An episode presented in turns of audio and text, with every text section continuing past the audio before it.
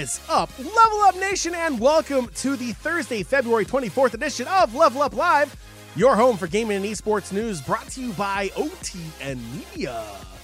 My name is Fiasco. You can call me John as always, and I am joined once again for the 270th time. Skip a couple episodes here and there due to various things like illness. It's the king of the courtside. Joey, what's up, buddy? John, it's so interesting. I usually don't get the intro music to come through outside like the first couple seconds. That time it was coming through and like competing with your voice for me. So it was like oh. all up and down. It was a little crazy. It's a little different, but John, it is another Thursday. We are back. Uh, the world's a little bit crazy. Uh, the gaming industry looking a little bit crazy this week as well. So there is a lot to cover overall. Absolutely. And of course, we're joined by another awesome person here on Level Up Live. But before we even bring that awesome person on, Nation, we have a little bit of homework to do. Uh, and uh, first off, shame on you if you haven't done so already, uh, because if you're tuning in, you've probably listened for a little bit. If you're new, congratulations, homework, right? Your favorite podcast is going to give you, your new favorite podcast is giving you homework off the bat. But it's okay, Nation. We're going to help you cheat here real quick. All we're asking is you to follow the show on social media Twitter, Facebook, at Level Up Live. That's at LVLUP Live. It's as simple as that. You want extra credit? Follow Joey at Courtside King. Follow myself at Fiasco because, again, we're your new favorite show if you're new. If you're watching again or listening again, guess what? We're still your favorite show, so you better be following us. Simple as that. Extra credit is extended throughout the semester, so feel free to give the show and your host a follow. And Nation, as always, the best place to catch Level Up Live Thursday nights, 8 p.m. Eastern Time, twitch.tv slash OTN Media. But it's okay. We understand. Y'all may have lives outside off the computer. It's cool. We have a podcast version for you as well. Level Up Podcast is available on Spotify, iTunes, Google Play, and Stitcher. And just one more thing if you're going to listen to the podcast, please do leave us a review. Reviews do go a long way. Not only help uh, get more people interested in the podcast, but also it gives us that feedback that Joey and I would love so we can make this show what you, our listeners and viewers, want the most. So please do leave us that feedback. Uh, let's see, patreon.com slash OTN. You want to be a super fan? You've already earned extra credit. Uh, why not go for the Brown Nose Award of the semester of the year? Patreon.com slash OTN. Check out the awesome tiers. Become a super fan today. Patreon.com slash OTN.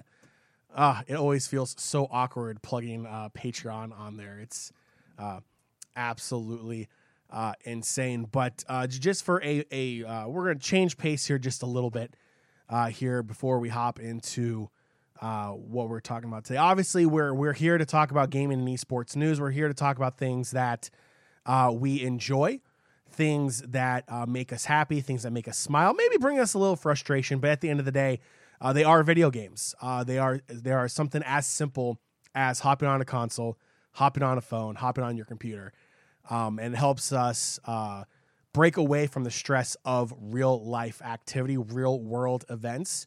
Uh, and, and, unfortunately, we're in one of those moments again. Uh, as uh, if you have been paying attention to the news, it's all over social media, it's all over the television.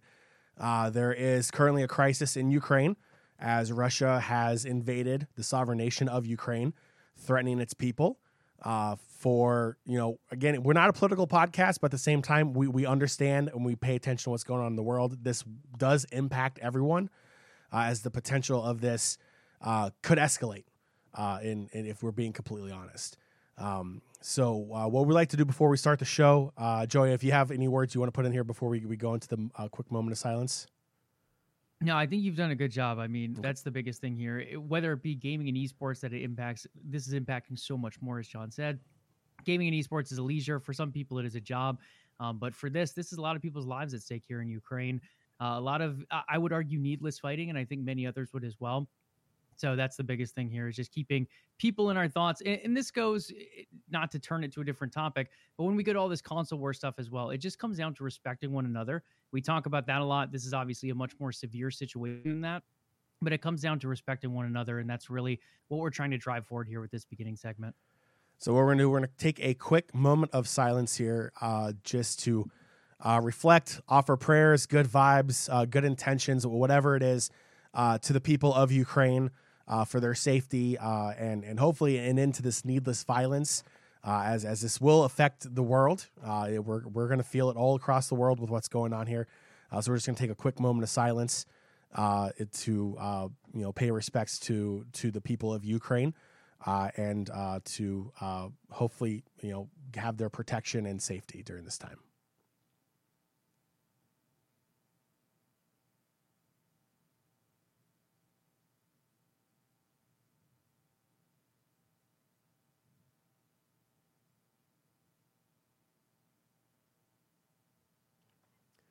All right. Appreciate it, everyone. Uh, again, uh, pay attention to what's going on out, out, out there uh, for our European listeners. Stay safe.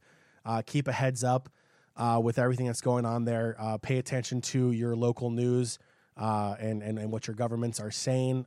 definitely, if you're in on the European continent and, and on Asia, if you're towards that Russia side of Asia, definitely pay attention as well for news that's going there. Stay safe, everyone, and hopefully we'll be playing – uh, games in a peaceful world once again, hopefully very soon.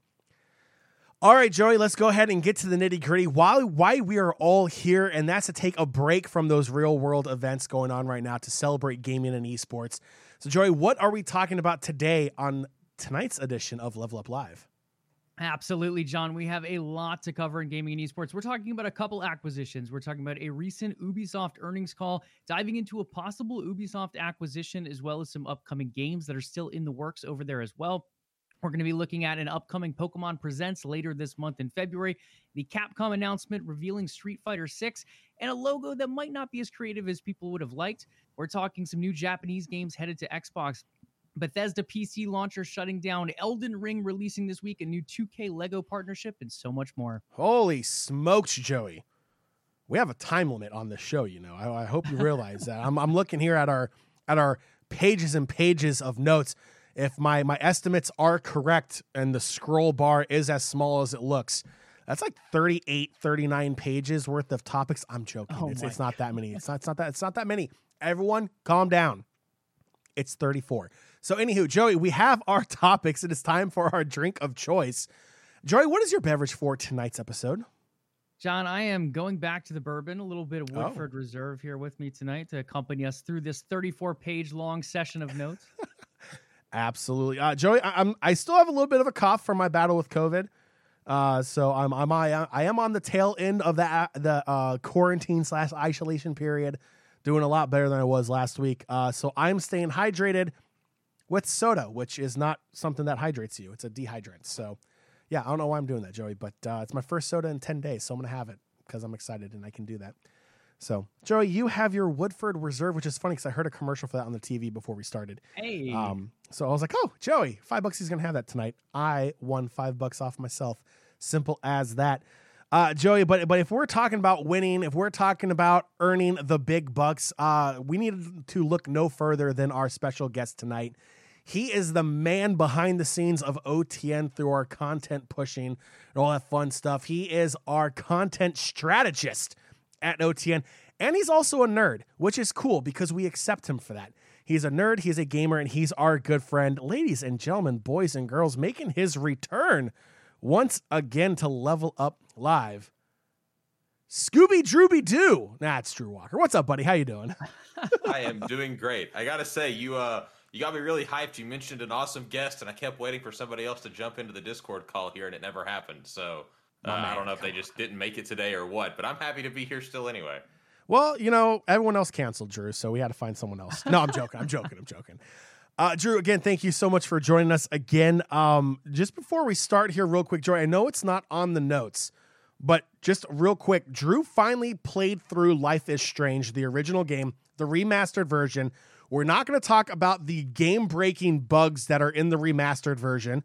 We're going to stay positive here. Obviously, Life is Strange is a game that's near and dear to my heart. I absolutely love that game. I love the narrative.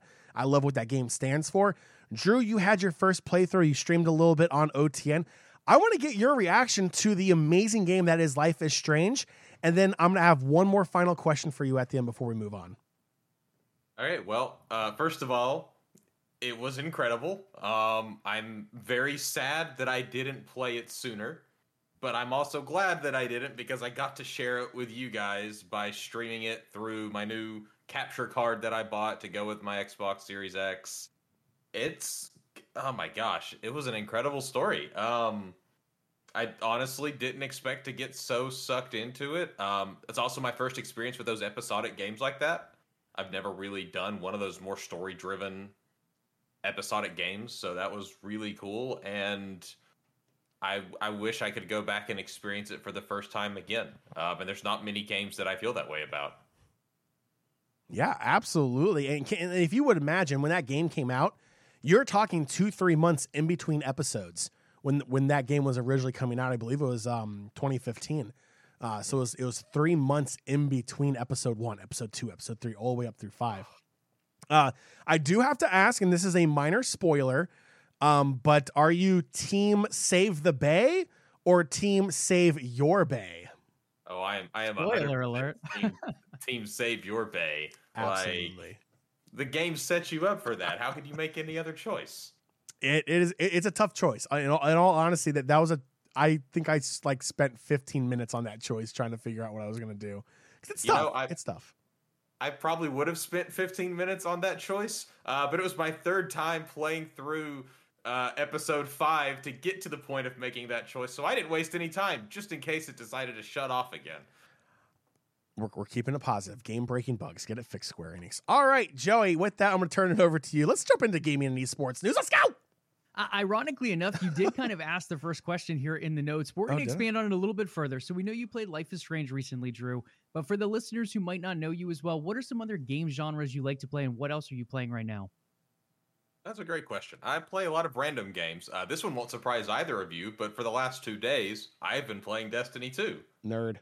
Witch Queen is out. It's amazing. Um, somehow, and I this is the thing that I've always struggled with with Destiny 2, especially the last few years, is I loved Destiny 1 so much, and there was just some of that magic that was lost in Destiny 2. This campaign that they've put in here feels like playing the original campaign in Destiny 1. It's it's a little more episodic feeling. You get your rewards at the end that actually come out of a chest instead of like just sort of as a pop up after you've went back into orbit. It, it it has that real campaign feel again, and it makes me excited to keep playing through it and and to keep checking it out. So that's what I've been playing.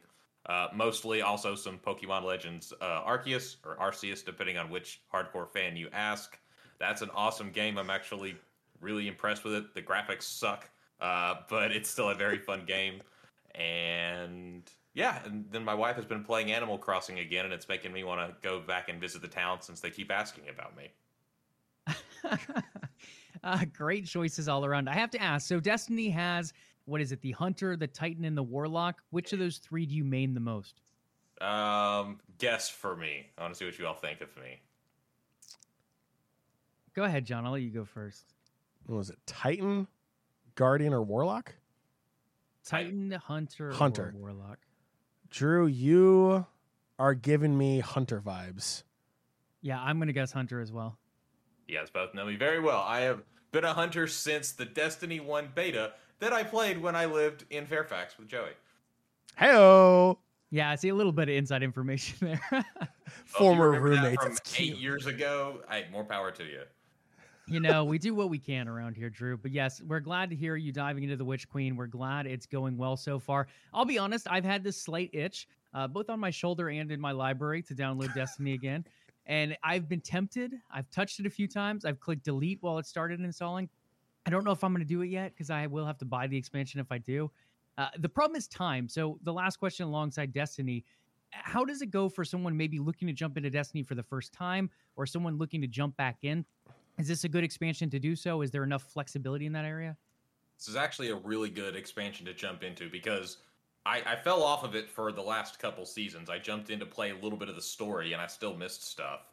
Uh, and part of that problem was to do the leveling up, you had to do all of these different things to get the gear that would help level you up.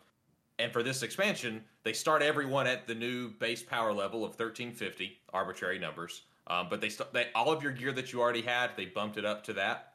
Um, the different activities that you need to do to earn that gear is a lot less. There's a lot less options and trying to figure out which screen you need to go to. So it's a really good time to jump in.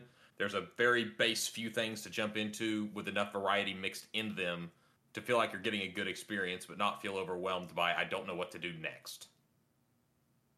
I like it. Sounds welcoming enough. Uh, also, fun fact along that lines, you said I think 1350 is the new starting gear level. Uh. Last time I played Destiny, I was at 305, which was capped at that point.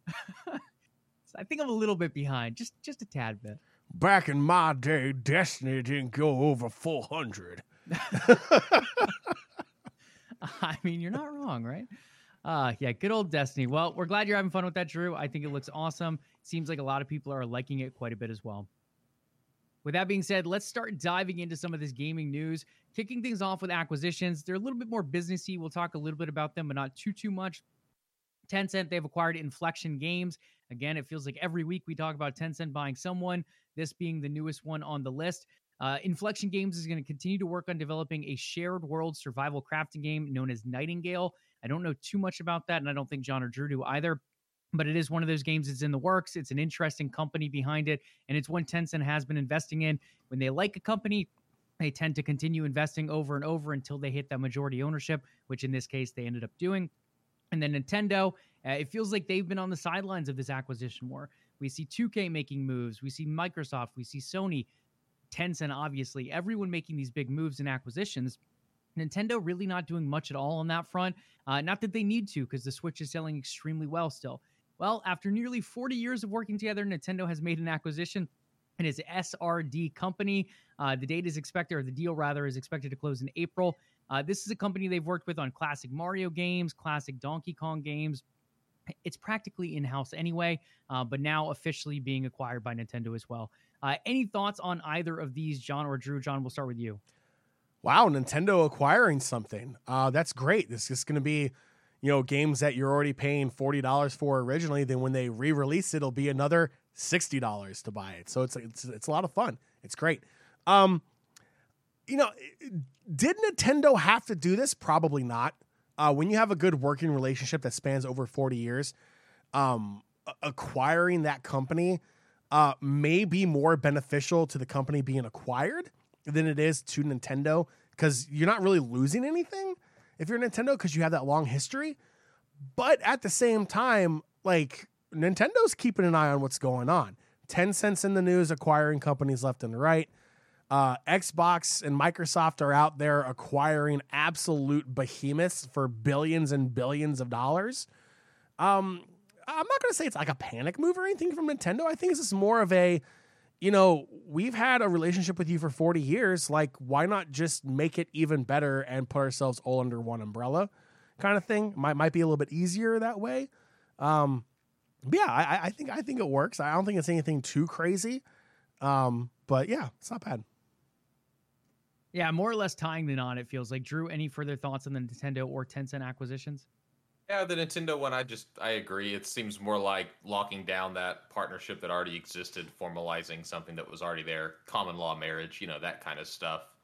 Um, probably simplify some of the internal like reporting structure and such as well to make logistics a little easier. My company just went through an acquisition last year, two years ago, and it's still chaotic mess trying to figure out who talks to who and how to do it. Uh, as for Tencent, I'm just waiting for them to either release a console or re- acquire a console maker. At this point, um, they're they're they're enormous, and I don't know wh- how that's going to end up playing out for the gaming industry. But they scare me. You have a phone, right? Not a Oh, Blizzard. Oh, sorry, I had to.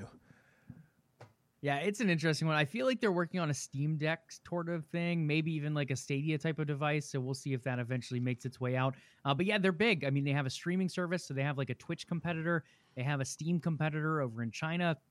They have obviously tons of different publishing arms as well as game developers. So they're big and they're one to keep an eye out for. Sticking with acquisitions, though, we're going to slide over to one that's a little bit more homey here with Ubisoft. A lot of people know Ubisoft for Assassin's Creed, number of other great games and titles under their umbrella, but Assassin's Creed kind of being that big one alongside Tom Clancy games.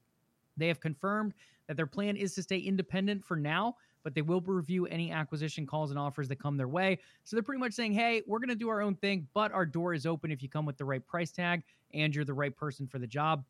So looking at that, keeping that in mind, I personally I would love for Ubisoft to stay independent and but at the same point they're like acquisition or acquisition they're like Activision where they do need some cleanup over there. There are a number of internal issues going on at Ubisoft as well. Uh, so with that being said, do you guys see anyone as a potential suitor for them? Is it Tencent? Is it Microsoft? Is it Sony? Do we see someone else like an EA or a Take Two possibly sliding in here? Drew, we'll start with you on this one. I was thinking more along the lines of maybe like an EA type of acquisition. I feel like especially lately the games they've made there have moved more and more towards that um that games as a service type model and whether you love EA or not, they're really good at that games of a service type model. Um and I'm with you, I don't want one of the major console owners to buy them. Uh just because I, I don't want everyone being owned by Xbox or Sony, since Nintendo's really not buying anybody. Uh, but they do need some cleanup. I don't know that I trust EA to help clean them up in the correct way. They have seemed to be a little better lately, but I think that makes more sense. John. I do not want EA to acquire them. I think EA needs to go through a car wash uh, through another company uh, of being acquired themselves. Uh, there's a lot of issues I have with EA. I think I speak for a lot of gamers when I say that.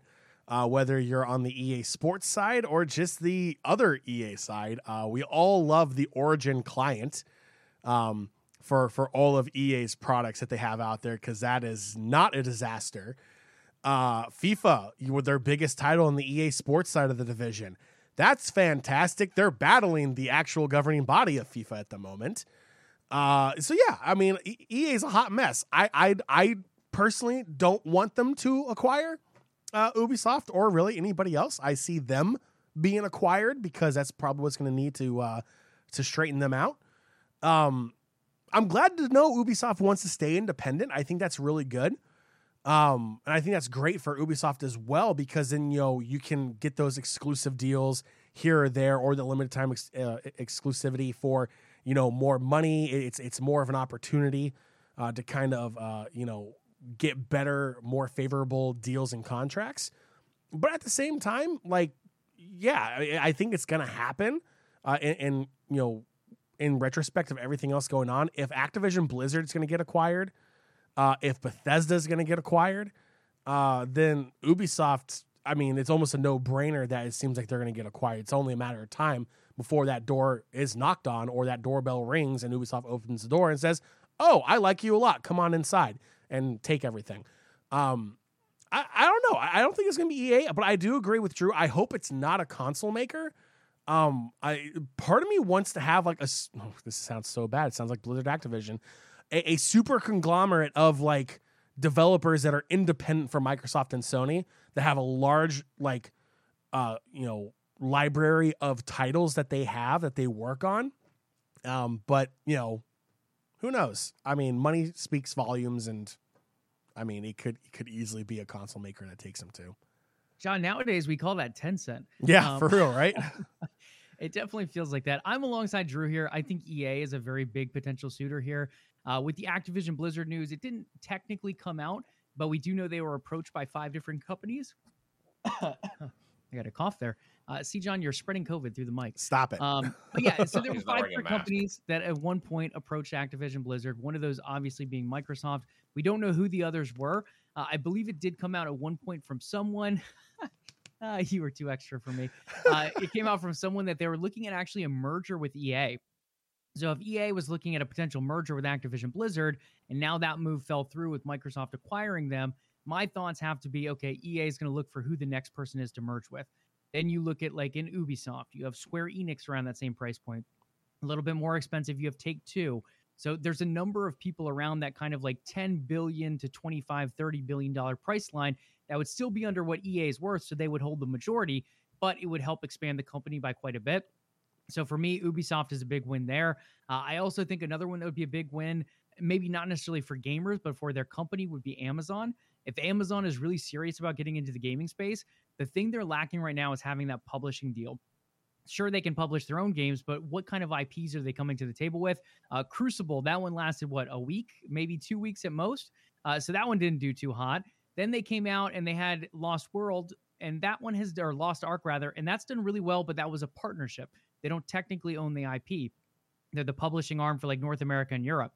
So then it's really just New World that has been the only title that they've released that's been pretty overall successful. We see them diving more and more into TVs and movies that kind of revolve around games as well, with some of those in development. I think Fallout might be being developed by Amazon as well. So there's a number of deals out there and a number of game related things that they're trying to get into, but Amazon Luna is not the answer. Sure, it's pulled in some users, sure, it's had some successes here and there, but without a lot of IP to sell it, why would I go from, say, Microsoft's xCloud or even NVIDIA GeForce to a Google Stadia to an Amazon Luna? The only reason I'm going to do that is if you can give me titles or give me exclusive titles or give me some kind of access I can't get somewhere else.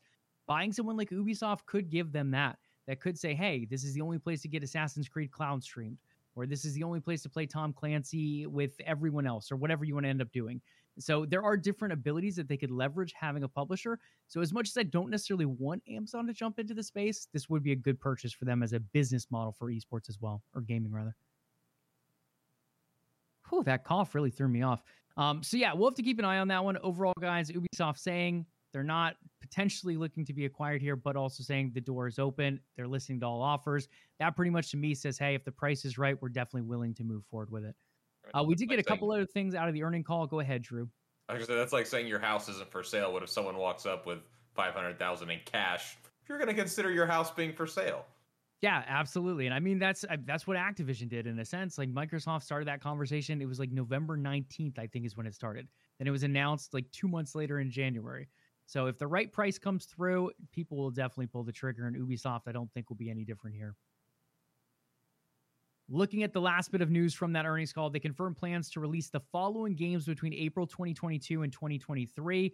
Avatar Frontiers of Pandora, that's the big Avatar game, the same one that ended up giving Disney the ability to say, hey, you guys are capable of making some great games. Go ahead and have a Star Wars license as well. We have Mario plus Rabbids Sparks of Hope, the deal with Nintendo there. Skull and Bones. This is that Sea of Thieves type of game, that pirate game that has been around for feels like six or seven years now that it's been in development. It's been shuffled around. I think it's been with three or four different development studios. Uh, supposedly, it's still going to release that alongside some other exciting games to come. They will be coming sometime in the April 2022 to 2023 window. Moving forward, this one coming from Serebii.net, a Pokemon Presents is expected to be announced for this upcoming Sunday, February 27th. I'm not sure exactly what this is, guys, but personally, I'm expecting this one to cover the first DLC pack for Pokemon Legends. I believe it's pronounced Arceus, uh, which I believe is set to drop in May. Drew, you said you were playing this game right now. Uh, what are your thoughts on what we might be able to see in the first DLC pack? Well, I'm not terribly far into the game, but I've watched enough other people play and read enough about it that uh, what I'm really expecting is either probably a new region. Um, you're in what eventually becomes I don't even remember which region, so I'm not even going to guess. Uh, I'll History. get chased out by yeah. Well, but it becomes. I feel like it doesn't become Hoenn. It in the future, one of the versions of the games we have, it becomes that region because you visit sites that are mentioned in those games. So I'm expecting to go to like the native version of Kanto or the native version of Johto and and get to do more of that and catch more of the Pokemon, especially with the 3DS store shutting down soon. Some of the Pokemon aren't going to be available anywhere on the Switch once that happens. So they're they're going to have to find a way to bring those Pokemon in. I think that's an easy way to do it. Um, and this game has been immensely popular, and I think people would love to just have a new place to go and chuck Pokeballs at Pokemon and run away. Yeah, you got to catch them all, and you can't do that if they shut down the store. But Joey, look, in all honesty, I, I, this won't happen. Um, I, but I need a game where the Pokemon are out there trying to catch the trainers and putting the trainers up against each other to fight. Uh, this whole idea of catching wild Pokemon and trapping them in a Pokeball is not cool. Like we, we need to flip the script on this. I need Pikachu catching Ash Ketchum and throwing him in an arena versus Gary. Uh, we're going OG back to season one. I'm sorry, that's when I stopped paying attention. Uh, so so yeah, I need to see that happen. I don't know when John started working for PETA, but here we are. yeah, I don't know. That's like a weird cross between an April Fool's Day joke and some kind of like Halloween terror movie. Oh, sounds um, great. That yeah, that would be quite the quite the experience. Like, what kind of attacks would you do? Throw a punch? Throw a kick? Or you got something else creative? Well, if it, well if it's at, if it's Ash Ketchum, it's uh uh throw throw uh throw a temper tantrum, uh cry about it, uh, try to get sympathy for failing again.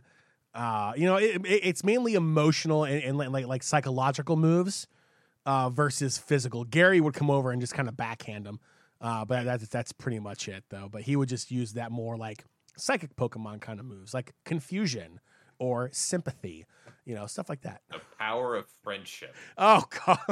because it is anime.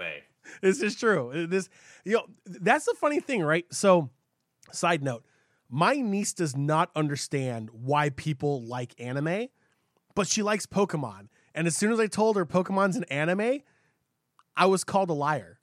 I, I was called a liar, like as if, as if like I didn't know what I was talking about. Like, Right. Right. You're not. It's, it's not like you're a weeb or anything. Why it- would you know? it's not like I have a premium subscription to Crunchyroll. It's not like I don't go to anime conventions. It's not like I grew up in an Asian country for most of my childhood.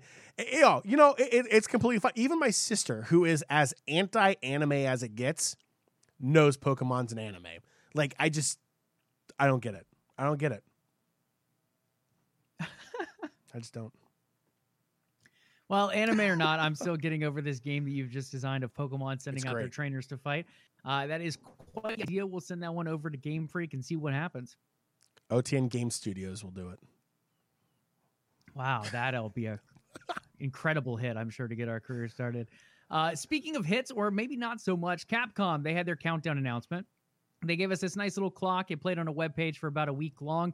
And then, as we previously mentioned on our Discord server, which is discord.me forward slash OTN, ahead of the announcement, we expected Capcom to announce the next Street Fighter, Street Fighter 6. And that is exactly what we got, plus some. So it is believed that Street Fighter 6 will be a little bit different. It's going to be made on the Resident Evil engine. On top of that, it sounds like it's being developed for PlayStation, Xbox, and PC. With that being said, there is a disclaimer because people are expecting Sony to money hat this one. There's some whispers of it, some expectation of it. We'll see what happens in the end. But Sony is known for this, especially with Japanese games, paying for exclusivity, especially on the console for a year to two years. We've seen them do it recently. Uh, Final Fantasy is a good example of that. They're going to do it again with the next Final Fantasy. They're doing it again with a 2K game. They've done it a number of times. That's Sony's motive right now. And it works really well. I mean, they're selling tons of consoles doing it. Street Fighter, they already bought Evo. It makes sense to kind of lock this one to your platform. At least Evo competitions, I think it's pretty easy and safe to say they will be played on PlayStations, most likely PlayStation 5s. So locking it to a PlayStation works well for Sony, even if it does cost a pretty penny to do so. So I'm not sure if that's true. It could just be a rumor, um, but it is one to keep an eye out for. On top of that, we also got a collection of Capcom fighting games. I believe it's like 12 games in total. I don't have the number in front of me, uh, but classic Capcom fighting games. That one will be coming to PC, Xbox, and PlayStation. I don't know if Nintendo Switch is on that list, um, but overall, that one is guaranteed to be coming. Street Fighter 6 did not have a console announced with it. Um, but one of the most controversial things of it, people are nervous about the new engine. People are nervous about how that's going to play into the new mechanics. But the logo, uh, guys, they believe this logo was stolen. Uh, they think it was a stock image logo that was slightly adjusted with a six thrown onto it, with a little bit of paint splash. Uh, that's kind of a messy situation if you're Capcom at this point. You're looking at being a company possibly up for acquisition. You're releasing a new big Street Fighter title, and your logo looks like it was straight up stolen from a stock image. Yikes. I've got to find this. Hold on. I put the article in the notes as well. Oh, did you? Yeah, it should be a link in there.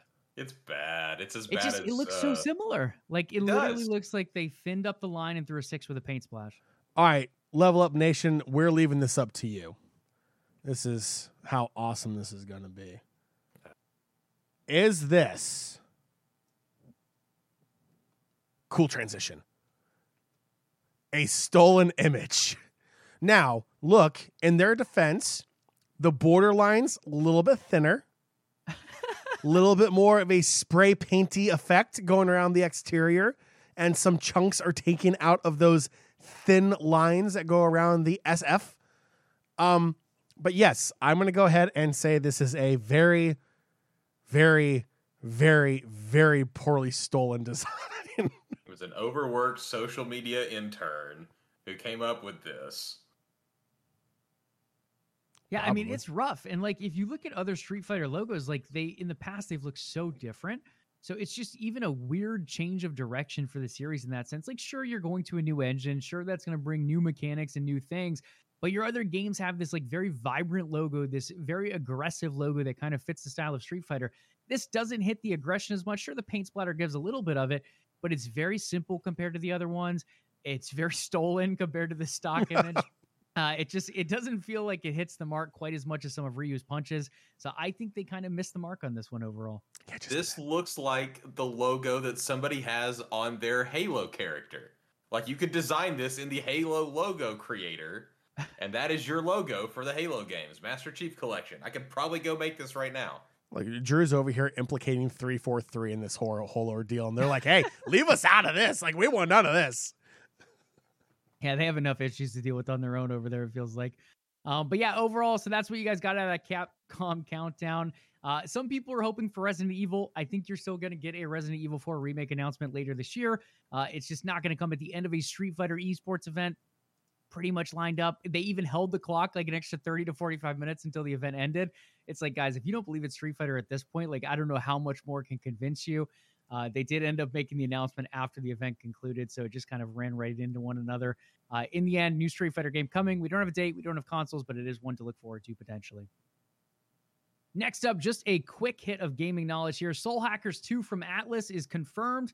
It will be coming to PlayStation and Xbox consoles as well as PC later this year. Why mention it?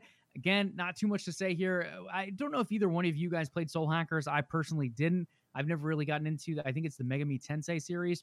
Um, but overall, this is going to be the first Atlus game published on an Xbox console since all the way back in 2014 with a Persona 4 uh, version that came out of that franchise. This is big for Xbox. It shows that Microsoft is making waves over in Asia. Whether they're selling the number of consoles they want to, the subscriptions they want to, uh, it doesn't really matter if they are pulling in the developers. That means something over there is going right, whether it be the conversations, whether it be the sales, whether it be the fan involvement and engagement. Either way, bringing in a publisher like Atlus, who's held off your platform for eight years now, is a big, big win for Microsoft and Xbox. So I think that's the biggest thing worth of note of this one. Would this be considered an, an anime art style? I'm asking for my niece that doesn't believe in I, I think this could be safely considered that. It's borderline. yeah. Borderline. I'm going to send you to the border. Uh, NieR Automata is getting an anime. Drew is a fan of this series. I've started to play this series. Uh, it's a little trippy, but I do like the mechanics. It's got some creativity in there. It definitely has a, uh, we'll call it an anime art style for John's niece. Uh, in the end, they did give a quick reveal of a teaser this week for an upcoming TV series as well. I think this game is perfect for an anime series. It's already packed with weirdness and randomness. So, I mean, what more could you possibly want? Uh, made for TV at this point. Yeah, and there even is a little bit of that power of friendship mixed in, whether it's a little twist or turn here and there, it is definitely in there. Uh, overall, I think the series is great. I did not play NieR, uh, what's the other one that just recently came out? Reincarnation, or that's the mobile game? Yeah, which is also pretty cool. What's the other one that just came out though on console? I think it was re-released. Yeah, it was some long, ridiculous name. Yeah, NieR or something. I can't think of it. But Automata is great. I think Automata even won Game of the Year. It was runner up for Game of the Year the year it came out. Uh, super interesting story. You have to beat the game multiple times to get to the true ending. Uh, definitely one worth checking out. I think it's on Game Pass for console and for PC as well. If you guys are subscribed to that, uh, it might have even been a PS Now title at 1.2. So go ahead and check that one out if you're interested. And again, TV series coming later on via an anime. The, the name of the one was NieR Replicant version 1.22474487139. Dot, dot, dot. Drew's over here Wow. making numbers up. That's That is, can't believe it. and that is how you spell pi, ladies and gentlemen. Uh, yeah, very interesting, very, very numerical. Um, but yeah, in the end, NieR series, very cool. I'm glad it's getting an anime ad- adaptation. Uh, I am curious. A lot of these adaptations to TV, I'm always wondering, do they go straight off the lore of the show? We've seen that happen a bit with different animes and JRPG games, or do they kind of switch it up a little bit? So it'll be curious to see what they do with this one. Uh, with that being said, moving to the Western side of things, the Bethesda PC launcher is being sunset. It is going night night, sleep tight. Library and save transfers to Steam will be available starting in April 2022, and the launcher will be shut down in May 2022, just a month later. So if you are currently playing Quake Champions or Doom or whatever via that Bethesda PC launcher, you're going to want to make those moves, shift it over to your Steam client in April prior to that stop in May when you won't have access to that stuff anymore. It's one less launcher on your computer. Rejoice. Yeah, I think the bigger story here, and we don't really have to answer it right now, but what does this mean for Battle.net? I would argue Battle.net still has a ton more users, and I think they'll probably keep that once the acquisition clears, assuming it does clear. Uh, Bethesda, I don't think that many people are using the Bethesda launcher, so I think it makes sense to kind of sunset this one here. Possibly a controversial take here. I do not have a problem with the Battle.net launcher client. I never I have. think a lot of people do. like I know because like I- I remember the when they were talking about killing off the the name Battle.net uh, a couple years ago. Like everyone was like, "No, you can't do that. You can't do that." You know, and we hear people talk about launcher clients and and how bad they are. I mean, obviously, Origin is one that pops in my head as being one of the absolute worst out there. Um, but when it comes to Battle.net, I've never really had an issue with it. In fact, I've praised Blizzard and Activision Blizzard after their merger on how well it's designed, how well it operates, how user friendly it is, and how it actually gives you access to a lot more news and content for your game. I, I thought they've done a great job with it. Um, yeah, I mean, I'm pretty sure there's someone out there that hates the Battle uh, launcher, Battle.net launcher, but yeah, I've never had an issue with it. I, I think I think that's like the golden standard. Yeah, I mean, I think my biggest issue with it is the fact that Call of Duty updates every time I open the launcher. Well, that, Uh, but that's more of an Activision problem than a Blizzard problem. boo. So overall, I think it's pretty good. I did have an issue. I think I deleted Hearthstone once, and I tried to reinstall it and it wouldn't reinstall. But other than that, yeah, no real issues. It updates pretty well. It's clean. It's fast. Uh, it's not quite as fast as Steam, but overall, not a bad launcher at all. It's because the launcher knows you shouldn't be playing Hearthstone. I mean, I don't blame it. It's Thank you, thank you, launcher. Uh, thanks for getting me away from that crazy thing. Uh, speaking of new things to try out, though, Xbox and Twitch they've partnered up again. They had that little, uh, let's call it a breakup for a year or two when Mixer was a thing. Then they decided, hey, let's tie it back up. Xbox and Twitch are partnering once again to make it easier to stream directly from your Xbox console. Not too much to touch on here. Uh, it's begun to roll out, I believe, yesterday. There's some other features that are going to roll out, some announced, some not announced, that are currently in insider rings. Once they do their whole move through alpha, and then I think it's alpha, beta, delta, omega, or something, or the insider rings. Once it gets all the way through there, they'll eventually make its way to the public release, and everything the streaming capabilities, the new features, all that goodness will be available to the Xbox users out there. Simple, easy. Go into your settings, click go live now. Bada bing, bada boom. There you are. Uh, we did have someone test it out on OTN yesterday. One of the complaints was that it's not easy to see chat. So maybe that's a feature being tested. Maybe it's not. But one thing to keep in mind if you're going to stream directly from your console moving forward. And Drew, I think you've tried this before, right? I think it might have been prior, or maybe it was Mixer that you tried. I do remember you streaming from your console at one point, though. I, did definitely streamed some with Mixer. I have actually tried the Twitch integration. That's why I was a little confused when this came out. I thought it was already in there, but I knew that it was still being worked on. So it seemed like it would be pretty easy. I had a couple issues, but those were my own um, gaps in knowledge of streaming. That was the problem, not it. Uh, trying to make the OTN stuff work on it, but it seemed like it was going to be pretty easy. And that that console, the the Series X especially, is a beast. So you're not going to have any issues streaming from it. Yeah, I could be wrong. I think it's always been there, but now it's integrated into the main menu and like the home menu, where at one point it was kind of bumped to the side for Mixer and that uh, kind of became the main streaming platform in a sense for Xbox consoles. Now I think it's taken that center stage once again more than anything. That makes sense because even when Mixer was gone, it was still kind of hard to get to the Twitch settings. So Mhm. that that makes sense to integrate it more into that side panel. Absolutely. So exciting stuff there for the prospective streamers there on Xbox consoles. Uh, next up is a big one. John, I know you had some creative ideas around this partnership. 2K has secured a new partnership and licensing agreement with Lego to produce Lego sports games. John, diving over to you first here. NHL is one that you brought up immediately and you had a great idea. What was that idea and what other ideas came to mind? Oh my gosh, I, what was it? Oh, uh, when you check the player into the boards, they break into a bunch of Lego pieces. I think that'd be absolutely fantastic. It's like a like okay, Rocket League. here we go. Um, for for all of the millennials out there, because Gen Z will not get this reference, and I apologize, Gen Z. You can Wikipedia it later. NHL Hits was an amazing fran was an amazing game title and franchise that was like NFL Blitz, but for hockey. And NFL Blitz is another great one that a lot of people don't remember or may not remember. Uh, that was out there for a bit. Um, but to me, I feel like that arcadey style of game is kind of what's missing, where you have like those over the top hits, those over the top, you know, plays that just seem like out of the realm of possibility, but it looks cool.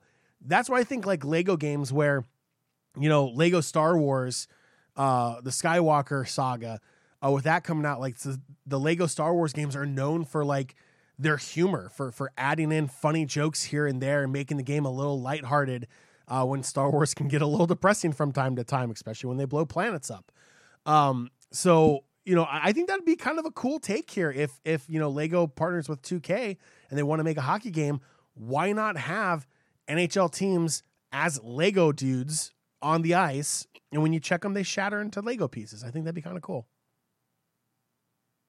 I think there's so much potential in here. I mean, you have EA and FIFA fighting over the four letter word FIFA for their soccer license. You have PES and whatever its new name is come out and it didn't release very well. Then you have goals. They have Cristiano Ronaldo, but at the same point, they don't really have much else going in their favor as far as gameplay so far. Uh, it just feels like the soccer world, in a sense, while FIFA and whatever EA now names it is going to continue to sell extremely well. There has been a little fracture in that armor, and I feel like there could be some space for the more casual soccer gamer or football, depending what country you're living in. So I think there's some fun room there. As John said, the NHL thing, something more arcadey. We have so many sim games out there. It feels like everyone goes sim sports games. Where's the NFL Street, the NBA Jam, all those games that were super popular in the 90s really haven't had a resurgence. Maybe Lego's the one that helps them do that. Like John said, Lego Star Wars, super successful. Uh, really, any of the Lego games, Lego Indiana Jones, Lego Batman, they've all sold extremely well. You look at Forza Horizon 4, that game, its best expansion was a Lego expansion. It was like Lego Horizon or something, Lego World, whatever it was called. So Lego just sells extremely well. People, whether they're young children or young adults, or even older people buy Legos and put them together. It's relaxing, it's fun, it's a collector's thing. Uh, looking at you a little bit, John, Drew, I'm sure you do the same thing. Overall, they're just a great way to connect with people. It spans various ages. It's a fun thing to do. Uh, sports are the same way. And I feel like this is a fun way to kind of connect everything all together. And you look at baseball, MLB has been struggling to pull in young viewers. What better way to do it than to partner up with a Lego game? Uh, it just feels like this is a partnership that wins on so many different levels. I feel like baseball has to settle their lockout first before they worry about who's viewing it. Yeah, no well, one step anything. at a time. Huh? sorry, sorry. Some billionaires. yeah, billionaires I, getting mad at millionaires because they make too much. It's how dare they? Insane. I, I mean, I, I agree though with what you're saying there, Joey. I mean, you just have to look at like Mario Strikers and the hype that was around that from that Nintendo Direct, or Mario Golf. That game was a huge success. People like unrealistic sports games, we'll call it. They they want to have fun playing those sports, and and Lego is the perfect way to do that.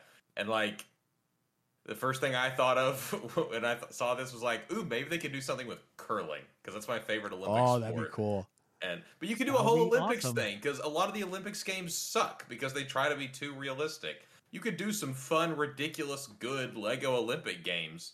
Um, yeah, I'm really excited to see what they do here. And I remember NBA Legos being a thing 20 years ago, 15 years ago. I don't know if you guys remember that, but it was like you had like the little pole that attached to the back of the Lego Lego dude with a, a jersey on, and he could hold the ball and you could move him up to the goal. You gotta look it up. Either that or I'm crazy, but I, I remember them being a thing at one point. So it's not it's not crazy to think of Lego and sports crossing over.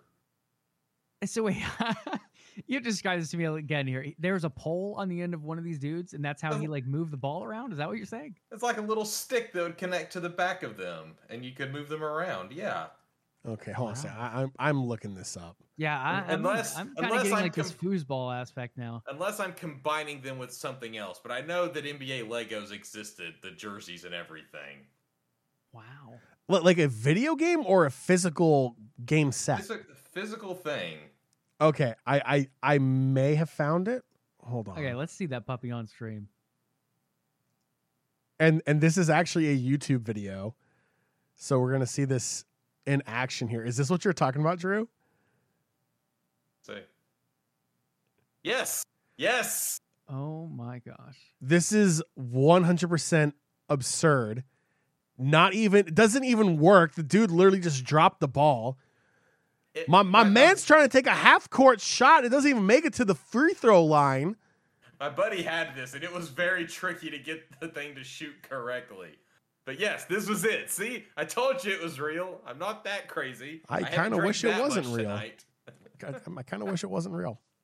Oh, You're welcome. Yeah, not quite a slam dunk on this one, but it is quite uh quite interesting. It's a little bit of an and one, just without the part before the and one. Uh, yeah, it's it's interesting, Drew. I do see the pole thing though. I, I got the pole. Uh, there might be some goaltending going on there. Oh, but he made a shot. I- That's, that's just made a shot. that I was remembering. Like, so I'm gonna have to do some research now. That's not the little stick pull thing that I remember from a Lego thing. So it must have been on something else. Wow, this is. Well, ladies and gentlemen, you learned something new. It might not have been gaming and esports related, but it, it does tie in a little bit with this 2K deal. So we'll keep an eye on that one. Again, 2K securing that new partnership and licensing agreement with Lego. Not official, but this is being reported by the Video Games Chronicle. We'll see what it ends up becoming as far as Lego sports games down the road. Next up on our list is Amazon. We talked about them a bit earlier, possibly being someone looking at the acquisition of Ubisoft. Not only that, but again, they're looking more into games. How can we get publishers? How can we get developers? How can we sign TV deals? And that brings us to our next topic. They are signing first look deals for Disco Elysium, a very highly rated game of the last couple years. It takes two, the game of the war, game of the year a winner at the Game Awards, and then Life is Strange, which we talked about at the top of the show as well. Those three, they're signing the first look deal for TV adaptations. I think this can technically be movies as well, uh, but anything to go to a television screen. In the end, these are three very popular games. Both or all three have really cult followings to them. A number of them high ratings as well. In the end, do you guys see any of these adapting well to TV? Do you see Amazon eventually signing a check for any of these as well? Drew, Just we'll real quick. Yep. You can get that Lego set on eBay for one hundred and seventy-five dollars. All right, break into the OTN budget. Let's wow, go. that's like an old Nintendo game. Yeah, on re-release with no special editions or anything else.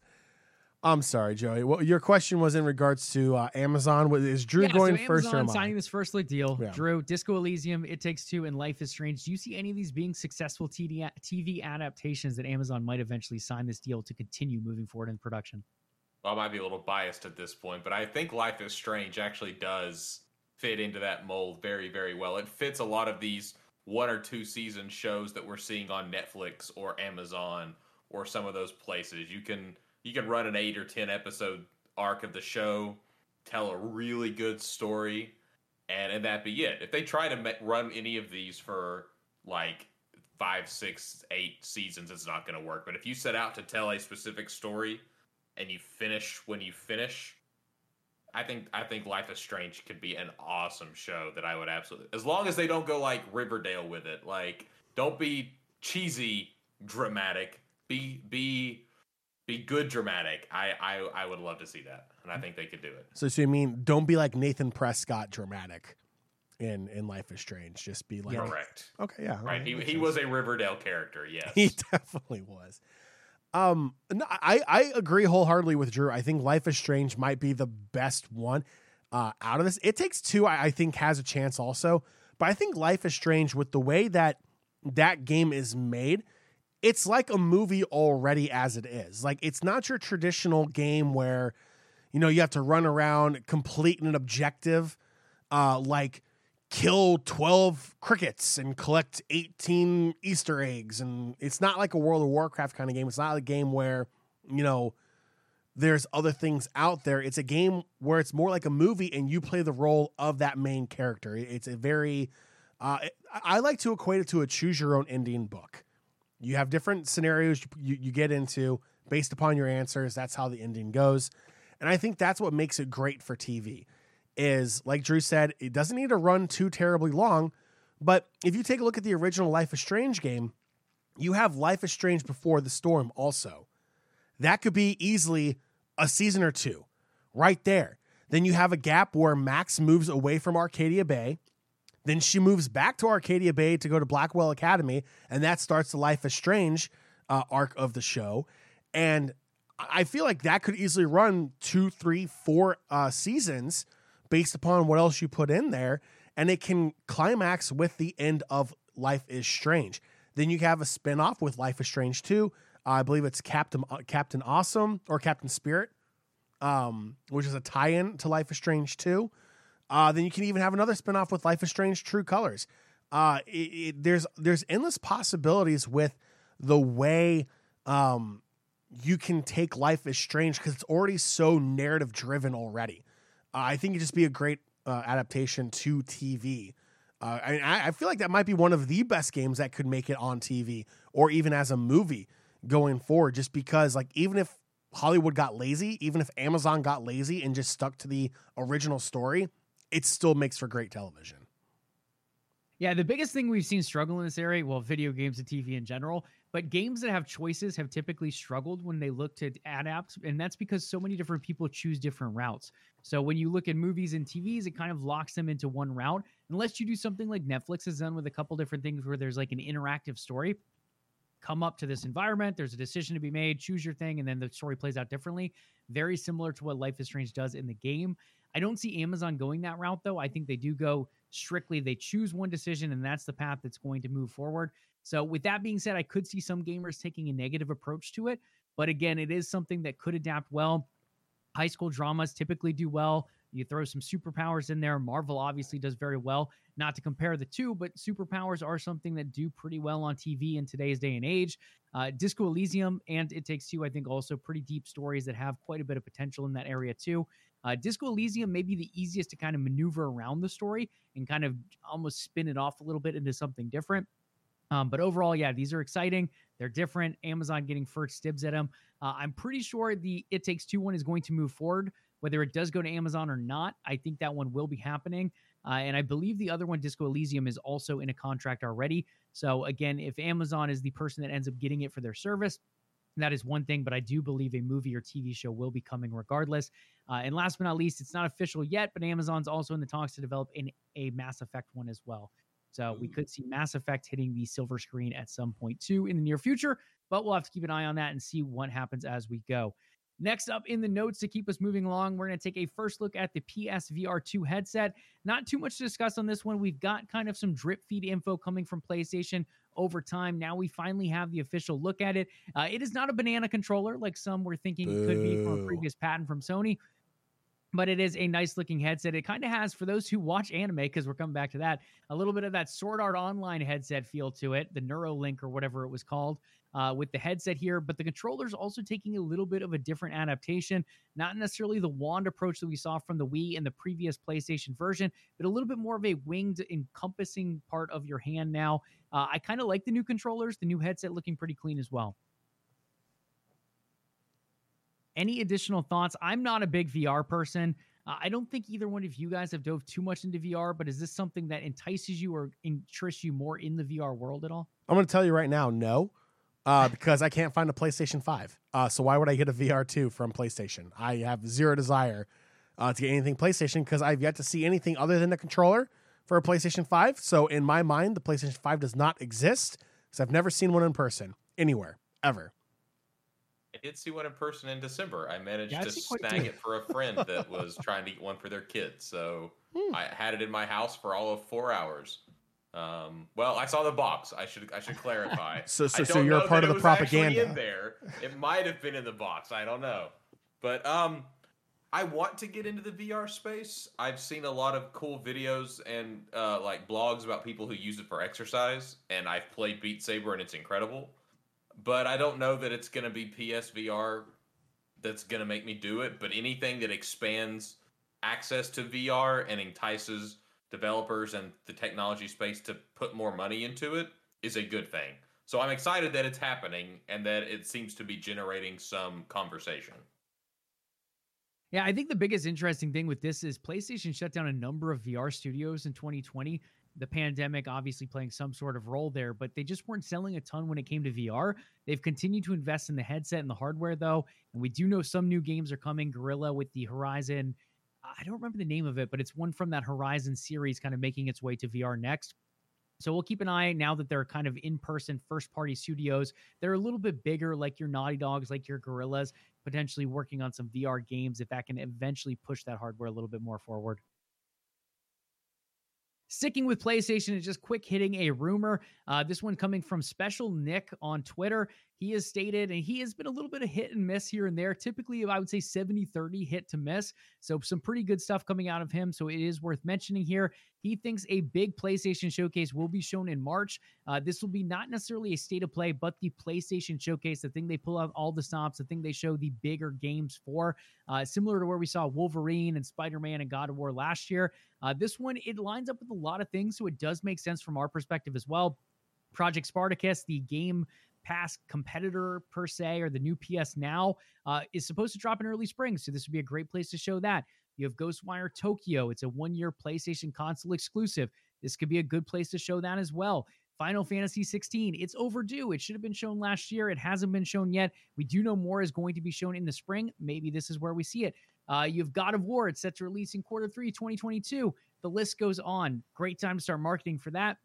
Gran Turismo also coming out in the spring. Tons and tons of things lead to this possibly being true. So while it is a rumor right now, I do think this could be one to look forward to if you're a PlayStation fan and maybe even a PC fan as well, as we see more and more of their games making ports over to PC too. I'd say even as a more of an Xbox fan, I'm excited because I know that Final Fantasy 16 is only a timed exclusive on uh, the PlayStation, and I really liked 15. Um, I'm one of the few that did, I think, but I also liked Seven Remake, so I'm excited to get to play another Final Fantasy. Uh, so the sooner they put it out on PlayStation, the sooner it will then come to the Xbox or the PC for me to play on. Since, as John already pointed out, it's impossible to find a PS5. I honestly feel like they should remove the name Final. Uh, if you're a game that's gone 16 different editions plus some in between, I feel like it's just a little contradictory at this point. Maybe it's just me, uh, but I'm just going to call this one Fantasy 16 moving forward, and we'll see what happens. Joey, that's like it's like getting mad at Tom Cruise for having Mission Impossible Seven. Uh, you know, because like, what, what are you going to try to tell me that the first six missions actually were possible? Why are you calling it impossible if you're able to complete it? Oh, that's. I mean, let, let me just ask this question, just alongside your question. Did he complete those missions? I think he but did. anyone right? else have completed those? Missions? Well, That's I mean, if someone did, That's though, the I question. Feel like the possibility meter is rising a little. I, I see. One. See, I, I, don't know. Like for a second there, I thought the mission was going to be impossible when Tom Cruise couldn't make the jump and he broke his leg on the side of the building because he's like 83 years old and still wants to do his own stunts. So maybe it was impossible for that movie, or at least mission, or should be called mission delayed. But uh, you know, it's it is, it is what it is. Wow, he is 59. He's wow, old. He's like he's he's up there. I thought he was 52 maybe, which is still old by stunt standards, but I didn't realize he was that close to 60. Yeah. He'll be 60 in July. And Top wow. Gun 2's coming out. Look at that. Uh, highway to the danger zone. Mission Impossible, Final Fantasy. You've heard it all, folks. Uh, moving on to launches last week, last Friday, in fact, Horizon Forbidden West Aloy has entered into a new saga. This one launched on PS4 and PS5 last Friday. Critic ratings we saw an 88 on Metacritic and an 88 on OpenCritic. Lots of 5 out of 5s and 10 out of 10s. Uh, this is actually for a different game, but it did do quite well overall. A lot of people did rate it very highly uh, in the end 88 and 88 across the board. Uh, it did drop a little bit lower than the original. I think the original came through at a 92, if I remember correctly. Um, but in the end, Horizon Forbidden West, another great entry into that saga. Big congrats to that team over at Guerrilla. If you're a PlayStation fan or a PC fan, the original is available on Steam as well. You can dive into that. Horizon, uh, Her- I forgot what the name of the original was. Horizon Zero, Zero Dawn. Dawn. Zero Dawn. Yep, there we go. Uh, Horizon Zero Dawn. And then if you're a PS4 or PS5 owner, Horizon Forbidden West also available at $60. Don't pay that $70 price tag. Pay the $60 one. It's the same exact thing. Shady marketing. Check that out now. So shady. Not a fan of that. Uh, but speaking of shady things, the TV show as well, Cuphead. Cuphead show launched on Netflix. There's some shady stuff going on here. A little weird devil action going on Is that you owe the devil your soul in that one. Uh, there's 12 15 minute episodes in season one, and it has trended in the top 10 on Netflix ever since its launch. We do have the trailer to show you guys once again, but have either of you dove into Horizon Forbidden West or Cuphead? No, um, I'm not paying sixty dollars for a PlayStation 4 game when I have an Xbox Series X. Uh, so sorry, I will not play that one. Um, mainly because I don't You'll have. get the PlayStation Five version of it too, John. Oh, I could. yeah, exciting. Maybe I'll upgrade one day to the non-existent in, PlayStation in Five. Five years. Yeah, when it finally is available. Um, look, I- I'm gonna be honest. This, I never played Cuphead. I actually don't have any interest in watching. Okay, that was kind of funny. The soul being sucked out of a, of a cup character. Okay, I, look, I'll I'll tell you what, Joey. I will give it a shot. It was not on my radar. I was watching other stuff on Netflix. Um, I will give this a shot and report back to you next week. How about that? I like it. Drew, have you given it a shot? I have not. I remember buying Cuphead when it first came out and not playing it at all. but I, I love the look of it. It wasn't anything to do with like not liking the look of the game or the style or anything. It looked like a fun arcade type game, but I just never did. But this looks so much like Looney Tunes meets Rick and Morty that I'm gonna have to check it out. Uh, just if anything, because it's short. I can watch an episode and a you know a short break from work and then get back on it. I like Yeah, that. it's a fun one. It Lo- is fun. Looney Go ahead, Tunes Phil. with a dash of Rick and Morty. I'm gonna add in some Animaniacs in there as well with how short Yeah, it is. Um, That's, that's a good addition. yeah, I uh, I'm gonna give it a shot. Joey, is this where you got your devil voice from the other night? What was from this show? Is Uh, this it out of- is not. I don't know No? where that, that came from. Oh, okay, just just That checking. came from deep within his soul is where It's- that came from. yeah, that, that was a little creepy. Um, yeah, that Halo clip trending on Twitter. Um, but overall, yeah, I thought it was fun. I went through the whole show. I just kind of binged it at one point. I, I wouldn't say it's great. I would probably rate it like a five or a six overall. I don't think it was anything super special. Uh, I do like the idea of it going back to that classic animation style. I think that's a fun getaway, uh, similar to some of the shows you guys mentioned. It kind of has a little bit more of that classic animation feel mixed with some modern day themes. I thought the first episode was fantastic. Really like that one. From there, it kind of trended downward for me, a little hill and climb here and there. Um, but overall, I think the first episode was probably my favorite overall. Uh, it's definitely worth checking out, though, especially as like a nice Saturday, Sunday morning cartoon. Next up is Elden Ring, guys. This one releases tonight for those in North America and South America, and it does end our gaming news before we slide into a little bit of esports and wrap up today's show. Uh, we do have a launch trailer for this one. It is a little bit longer. It might have some spoilers, so keep an eye out for that if you're live with us here on Twitch. Uh, critic rating wise, guys, this came in as the front runner for Game of the Year this year, and so far, based on critic ratings, it is definitely looking like it could be that. Currently sitting at a 97 on Metacritic. It's fluctuated between 97 and 98 today. Open Critic, it's sitting at a 96, uh, also fluctuating between 96 and 97. So we're looking at the highest rated game of the year very easily, and one of the highest rated games of all time, especially in modern gaming history. Tons of five out of fives and 10 out of 10s. That's where that was supposed to come in the notes. Uh, and on top of that, one of the greatest rated games of all time, pretty much any platform and any website you go to. Uh, for those who didn't play Dark Souls, I was not a big Dark Souls fan. I like the idea of punishing myself. I do enough of that in Halo multiplayer. I don't feel like I need to bang my head up against the wall or my controller, rather, uh, trying to beat unbeatable bosses, or what do we call them? Mission Impossible bosses, should we? Um, uh, in the end, I do like the idea of that build up. You continue to get stronger, your character gets stronger. You can turn you continue to learn, I guess, boss patterns and methods to go past people. Uh, in the end, it does have a lot of similarities to that and what we saw in those Dark Souls series games. Uh, this one's supposed to be a little bit more forgiving, supposedly. I've seen mixed reviews on that. Some people saying it is, some people saying it isn't. Uh, in the end, I don't think we can deny that the game looks gorgeous.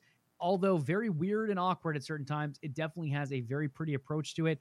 Uh, it looks like you'll be punishing. It looks like it'll be fun, and it looks like it does have those potentials to be a outspoken game of the year this year. Drew or John, are either one of you guys looking to jump into Elden Ring? Because it is a little bit more niche. Uh, it is kind of a series that necessarily isn't a mass popularity, um, but it is picking up quite a bit of run here. Uh, well, while you were talking, I went and pre-ordered it so it could start downloading on my console. um, we'll see how much of it I actually end up playing, but it will be there for me at least when I decide to give it a shot. Wow. I hope you used our affiliate link, Drew. It, Oh, it- it sounds like Drew got that OTN annual bonus in there that he's able to purchase that game Like, with real quick. dang. I- it, I don't know. I, it's one I thought looked cool since it was re- announced. Like a lot of people were hyped that it was a George R. R. Martin thing, and I mean, I liked Game of Thrones, fine, but that really wasn't it. It just it has a look about it that gives me that Dark Souls thing that I never got into because I felt like I missed it because I didn't get into it originally, and I didn't want to try to jump into it now. So I can get that Dark Souls experience, but be in a new world and not feel like I'm lost in a world that makes no sense to me. I don't know. I, I think it'll be cool. I don't know when I'll get into it, but I'm gonna have it there for me. John, are you feeling the punish me senpai on this one? Woo! I'm gonna go now. I'll All see y'all right, later. um, Well, that will do it for this edition of Level Up Live. If you would, uh, um, Figured I'd Oh. tie back into anime, you know? all right, um, so no, I, I have no interest in this game. I, I think it does look great. I think for people who are fans of this series, it's going to be fantastic for them. Um, I was watching uh, one of my favorite streamers play earlier today. Um, he was customizing his character. Uh, if you were uh, in the OTN Discord, you would have seen the uh, most obscure uh, customization feature for your uh, person when you're designing them. The forehead to nose ratio slider that is available for when you create your your your in-game avatar, if you will. Um, I thought was absolutely ridiculous. But anywho, uh, as someone who spends an ungodly amount of time uh, customizing their character because I am terrible at making decisions uh, for characters I can't change their look of later on in the game. Um, no, I have no desire to play this game. I, I, will watch other people play it. I was never a Dark Dark Souls fan. Um, I realize what kind of gamer I am, and that's one that never kills the boss on the first, second, or third try. Uh, so I don't want to be punished for not being good. Uh, so I never played them. Simple as that. I love the brutal honesty there. I That's mean, fun in and of itself. Great self awareness. uh, I did end up pre-ordering this one as well over on Xbox. It's supposedly performing decently well over there. So I'm excited to dive in. I was never a Dark Souls person, similar to you guys, but I've decided I'm going to give it a try. I knew it was going to pull in high ratings. I didn't expect them to be this high, though. Uh, this even exceeding my expectations. So with that being said, we'll dive in, give it a try. Uh, I am 100% achievement type of guy, and this might not be the game that I can pull that off on. Uh, and it does have some weird enemies. I'm not the biggest fan of some of the art design in that sense. I do like the environments. The weird enemies kind of have that Scarlet Nexus vibe, a game I just finished. So diving right back into another one feels a little bit quick as we see this weird boss hand looking thing on screen. Um, but overall, it will be an interesting one to see uh, the different lore that comes into this game and the environmental design overall. I'm going to hijack you for a second. What did you think of Scarlet Nexus? It's another one that I, I've looked at getting, and I think I would really enjoy.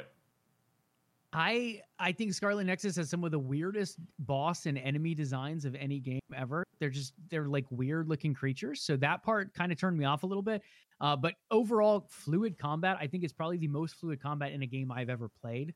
Uh, there's just so many different combinations that you can play out in each fight. So I thought that was really fun, and I thought it was uh, it's a cool storyline, but it's a game you have to devote a little bit of time to because you have to play through it twice.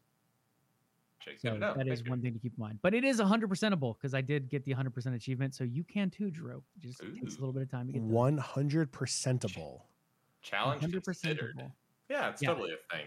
It's it? definitely worth checking out, though. I thought it was fun. There's also an anime of it, supposedly. I haven't checked that out. Uh, we'll have to ask John's sister or his niece if it actually counts as an anime. Um, but overall, I believe it is classified that for now. uh, anything else on Elden Ring, guys, before we move on? Again, it does release here in a couple hours for those in North America and South America. Apparently, there's some trick you can use to make it think you're in New Zealand. I didn't read too closely. Oh yeah, you can change the clock or whatever. yeah, I just thought that was interesting. But I, I don't think there's been a game that I've cared enough to do that for. But maybe I'm wrong. Maybe one day. I haven't done it either, but it is tempting here and there for certain games. I think Kingdom Hearts three might have done it for me had that been an option. Or Halo. I think if they would have done Halo locked at a certain time, I would have considered it. Um, but yeah, overall, haven't done it yet. But if you guys want to, there is that little New Zealand trick. Though by the time you, most of you hear this on the podcast, it will already be released. So enjoy your time at Elden Ring. Don't suffer too much. Uh, notice me, senpai. Uh, over to Overwatch League, we do have a little bit of esports news here just to touch on some before we wrap up today's show. Overwatch teams are expected to receive an early build of the Overwatch 2 beta in about two weeks. Uh, I was told it was supposed to come at the end of February, so we're adding an extra week onto that. Uh, we were also told Overwatch 2 was going to come out years ago, and we've added quite a few weeks onto that. So who knows if it actually comes out?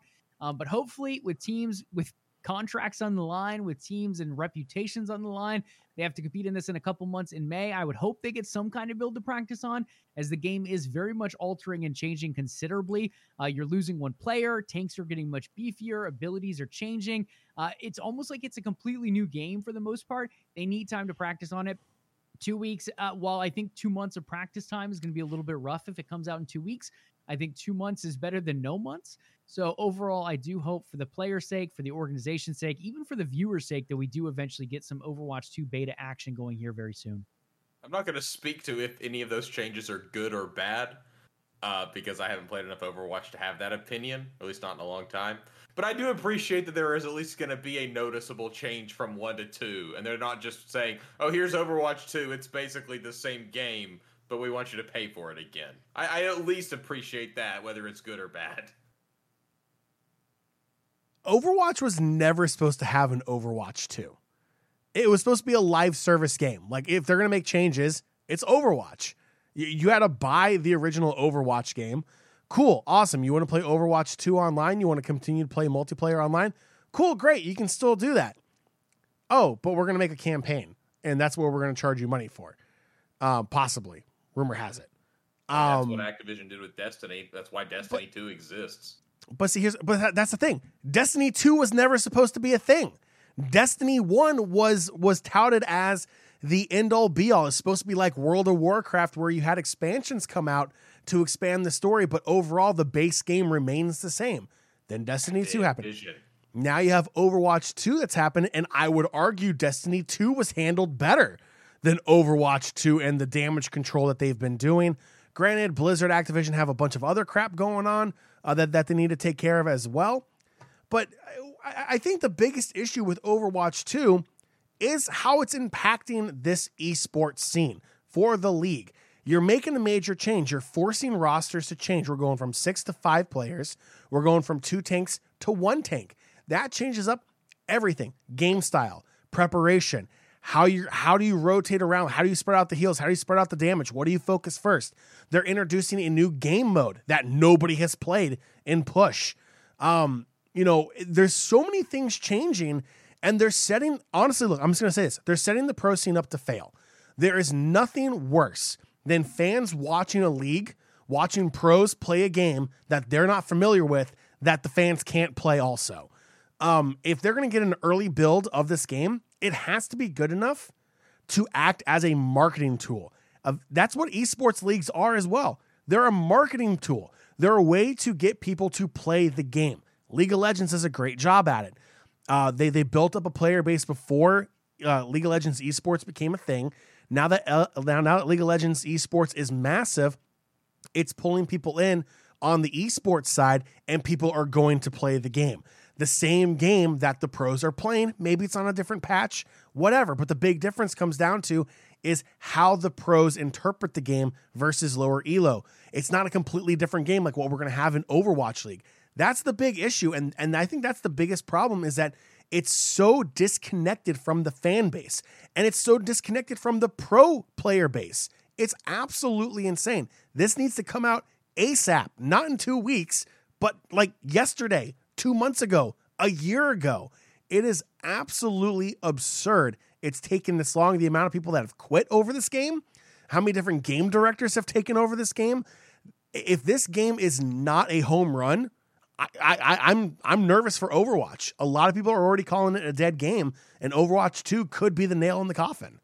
But I don't I don't see how it can be a home run at this point because of the all the various delays and the issues with it.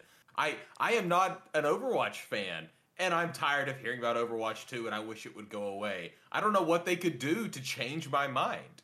And it's not going to be the esports scene because like you said I did watch a little bit of Overwatch League and I don't want to watch teams trying to figure it out when I'm used to watching teams know exactly what they're doing.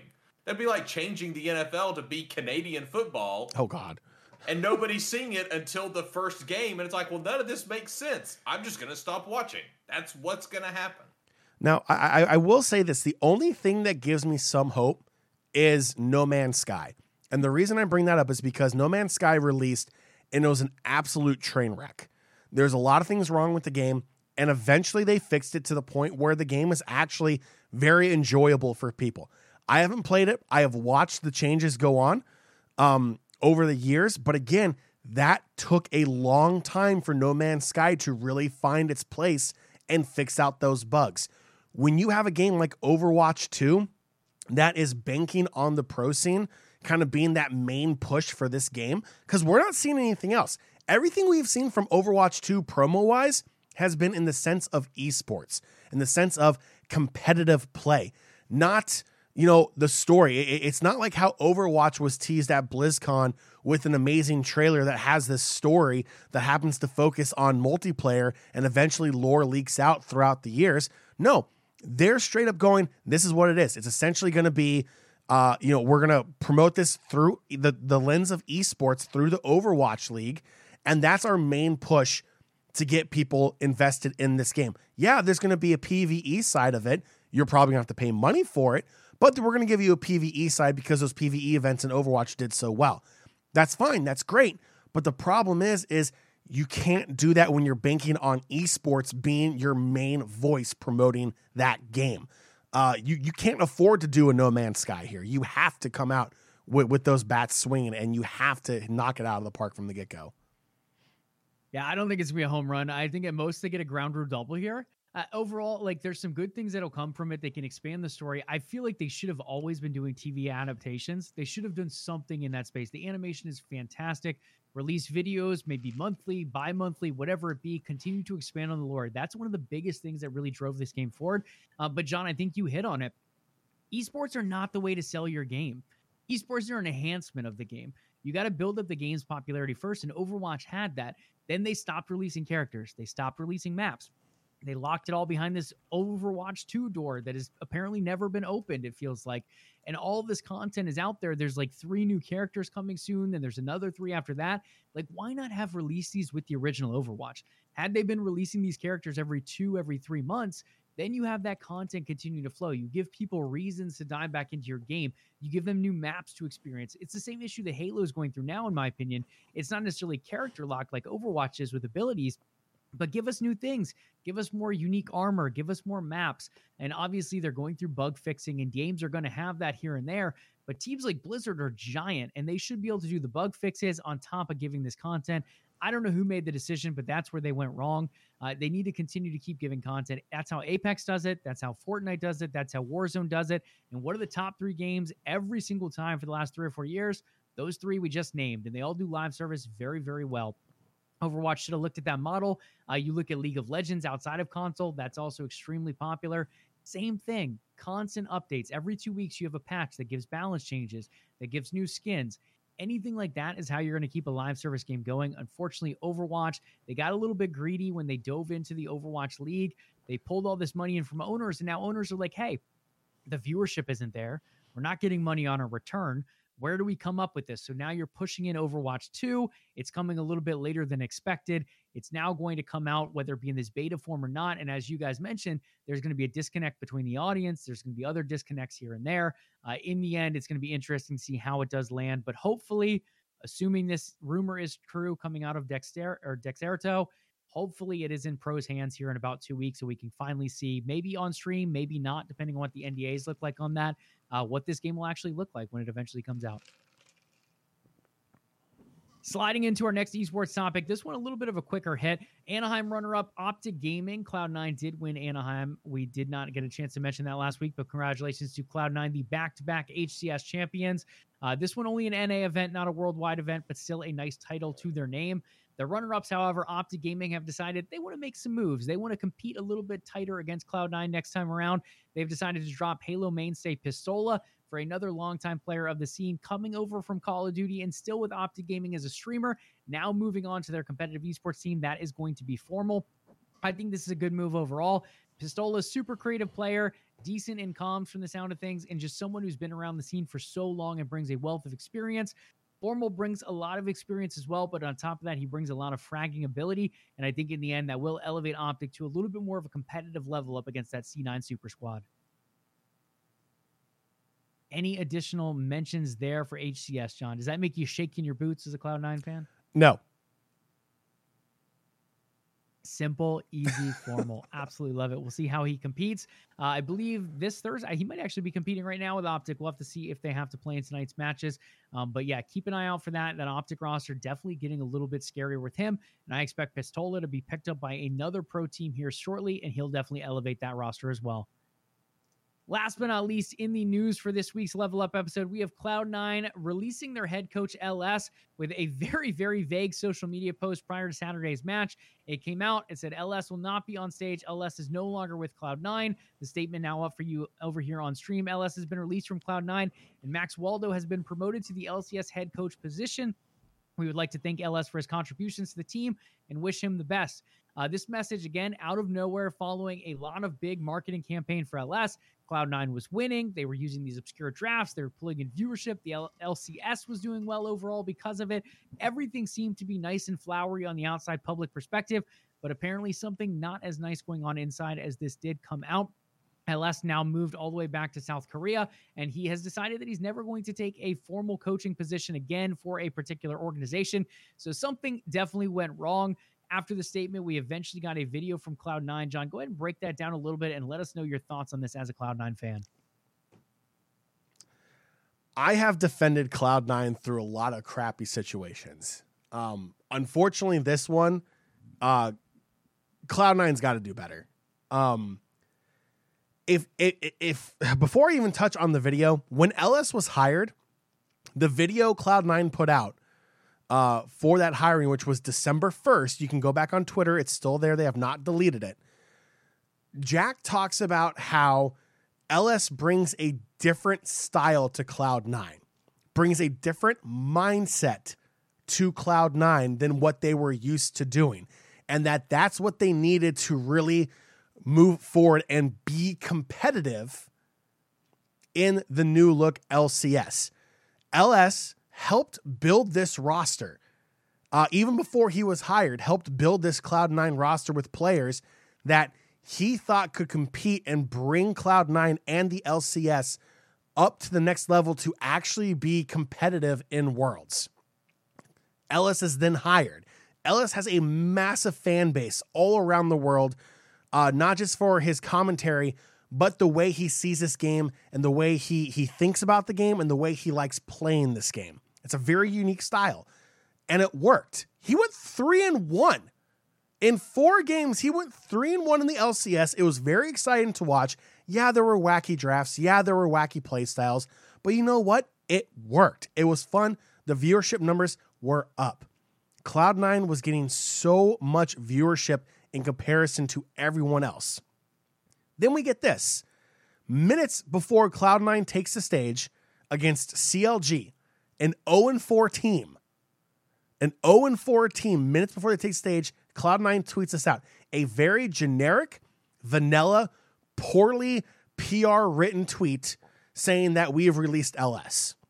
They go on to lose that game to the 0 4 CLG squad. Congratulations, CLG, for the win.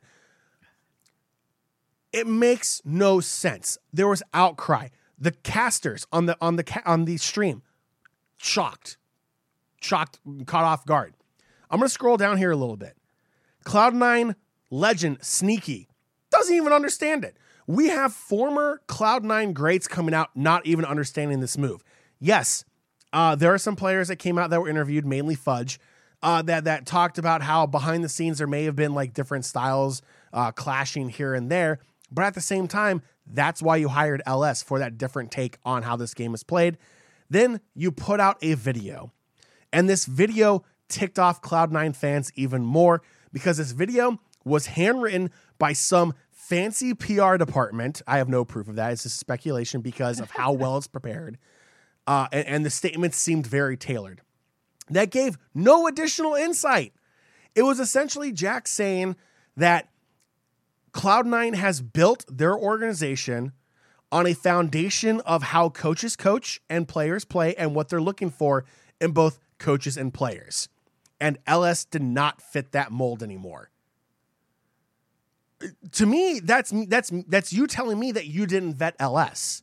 That's me that's you telling me that you weren't familiar with what LS brought to the table. And I think that's where a lot of Cloud9 fans are irritated about was that this whole thing was so hyped for months leading into the regular season. And then all of a sudden, you're just going to drop this bombshell before the team goes on stage, minutes before they go on stage. LS comes out and says he was notified four hours before this announcement went out. You're going to have to be more clear. And yeah, I, I understand. They're not going to come out with any more information. They've already said they're not going to talk about it anymore. And a lot of diehard, lifelong Cloud9 fans are having a major, major issue with it. Uh, I know we dog on TSM quite a bit, um, but at the end of the day, TSM makes these kind of moves also where, where like they don't really talk about it. They just say, oh, because. Everyone's going. Everyone has said, not everyone, but a lot of people have said on social media, this is a TSM move. Like this is something TSM would do. Uh, take it as a diss or or as a praise, whatever. But long story short, Cloud9, you have to do better. Like if you're gonna, you have the right to release any employee. That's 100 percent up to you, but you have to be clear, right? You have people that bought into Cloud9 Stratus because of LS, because of him coming on, uh, you know, bringing more people into the Cloud9 fandom. You have people buying more merch. You had Korea 9 shirts made. Korea 9 merch, a tagline LS came up with for how he helped bring in Korea Korean players to this roster. A whole entire marketing campaign. And you fired the guy with zero information given out to the fan base. I, I think it's a travesty. I think a lot of fans are going to be upset for a long time. Obviously, winning cures everything, but you also lost to 04 CLG. So, pardon me, 1 and 4 CLG. So, I, I don't know what to say anymore. I, I personally am upset about it. Um, I'm still going to support Cloud9, but I'm definitely not happy with the direction that that went. Sorry for the rant. No, you're good. I have to ask, though. Um, well, first, I mean, I'm a Rogue fan, and they lost to Owen whatever Astralis, so it doesn't happens. matter. Uh, but no, anyway, so. what what what do you think happened? Like this has all been so vague, and I know you're a diehard Cloud Nine fan of every variety that they play in. Like, what what could have been happening behind the scenes that would make them do this? I I I can't wrap my mind around it so it, from what I've heard from the limited information that has come out, um, Fudge, the mid laner for for Cloud Nine, um, said that you know the way practices and scrims were held, um, may have caused some issues. He wouldn't go into detail, obviously. I mean, it honestly does sound like it was a fundamental difference of opinion, uh, uh, understanding and wanting to uh, play the game or or how they want kind of want to formulate what Cloud9 does in game on stage. Uh, that's the only thing I can really think of. But at the same time, when you release a vague statement like this, that leaves the mind to wonder what actually happened. And that's the problem is in a world where esports still has a lot of bad things happen, whether it's cheating, uh, whether it's uh, you know people taking advantage of their uh, position in the community uh, with fans or whatever. There is a dark side to esports. I think anyone who follows the scene knows that. The problem is, is when you put something like this out there, it leaves the mind to wander, and that can end up hurting not just you as the organization, but the person you fired. LS has an amazing fan base for him and his brand. I'm a big LS fan also. I thought it was great that Cloud9 picked him up. I thought it was fantastic. I loved it when T1 picked him up as as a uh, uh, like a, a, as an advisor. I thought that was fantastic. Um, but this just it the it needs to be more as as okay. Mm, I want it to be specific. I, I want to know exactly the reason why. I understand that will not happen, and I'm completely okay with that but you need to provide more clarification. A lot of people spent a lot of money to support this team because of LS. You owe it to those fans and your fan base to provide a little more context. And that's the issue. There wasn't enough context, and I think the scrutiny to Cloud9 is justified because of it. I agree, 100%. Yeah, it's a messy situation. I think you guys clarified a lot of it, so not going to go much further into it. LS did come out. He said his lawyers are involved as well. Uh, I could see that being something deeper. I could also see it being just, hey, I want to make sure I get a fair share of my cut salary that I did not end up making because of this uh, firing coming out. So it could go either way there. Uh, as John said, it's something you can't really think too much on because obviously our minds can run wild. We can think of crazy things that are so much more extreme than what happened, or maybe it is extreme and we're just not going to get to that point. I really don't know. Uh, from the sound of it, we've seen some other content creators for Cloud9 come out, some other players come out, uh, even the team of Cloud9, whether it be Jack or whether it be some of the players actually involved hands on with LS. It doesn't sound like it's something absolutely crazy. It was just something that they just didn't quite align with what Cloud9 believed in and what the players were hoping to see eventually make their way onto the Rift. So, regardless of what it was, I feel like the one thing no one can really argue against is that this the way that they released a statement was not a very good way PR wise. They probably should have said, "Hey, LS is not available for tonight's matchups. Max Waldo stepping in, or whatever it ended up being." Uh, you don't want to come out with an announcement like this right before the matches, though. It makes everyone super speculative. It's got all this negative information flying around. Uh, they could have just assumed he was sick. He wasn't available for the night's matches. Okay, that's fine, done. And then you end up with a fancier, nicer, well, better written, I guess, PR statement eventually coming out, whether it be for Sunday's match or coming out uh, after Saturday's match or even maybe Monday after the weekend. Regardless, this was not the best approach to it. In the end, I don't know if we'll ever find out exactly what happened. Maybe on someone's stream, like I could see Nemesis leaking it on accident at some point. Um, but overall, it seems like both sides are going to uh, take it in a professional manner per se, at least until the legal proceedings do end up coming through. So we'll keep an eye on that situation, report back to you guys. But Drew, John, unless there's anything else you guys want to add, I think that will wrap up today's episode. Uh, again, we were planning on having Drew on last week, actually, and there was a lot less to talk about. So it's going to be a little more of a flexible, uh, I guess, free-form show. Uh, this week we came in and it felt like news was dropping left and right in gaming and esports. So there was a lot more to cover overall. Um, but Drew, thanks again for joining us as always on the show. Yeah, thanks for having me. I, I always love getting to jump on with you guys and get to be a part of this. It's like having friends. oh well. Um, John, anything else to say? Uh, just real quick. Um, even though we were just talking about Cloud Nine and how disappointed a lot of people uh, are in them, uh, just real quick. Um, yes, HCS related. Uh, it's not. Uh, yes, I'm a big Cloud Nine fan. Yes, I pay attention to everything they do, uh, which also means I pay attention to Jack and what's been going on in his life. Uh, today, his father passed away. Uh, so, on behalf of everyone here at OTN and Level Up, our, our condolences to Jack and Cloud9 and everyone uh, in, involved with that ownership group that uh, that knew Jack's father. Uh, he played a massive role in, in the culture that Cloud9 ended up developing. Uh, he spent a lot of time going to LCS matches uh, back in the in the early heydays of Cloud9 being in the LCS. was a very big supporter of Jack and everything Cloud9 was doing. Uh, so uh, just wanted to put that out there uh, that uh, you know Jack we're, we're sending our positive vibes uh, vibes our prayers our our good intentions there to you uh, for you and your family and the entire Cloud9 organization for your loss today. Anybody else? We're going to end it on a sad note. I think that's where we're at. Sorry. Yeah. Yeah, or I can, can I can, I can twist it to a slightly happier note. Do it. I really enjoyed that when y'all were talking about the HCS stuff. But those were all people that I knew because I got to go to Raleigh with you guys, and I actually saw them in person. So that was, that was like, hey, I know who they're talking about. That's cool.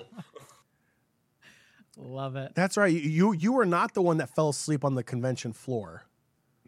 Nope. No. Hey, speaking That was- of, oh, look at that! That was like that was impeccable Wow. timing. That, That is was wild. absolutely insane.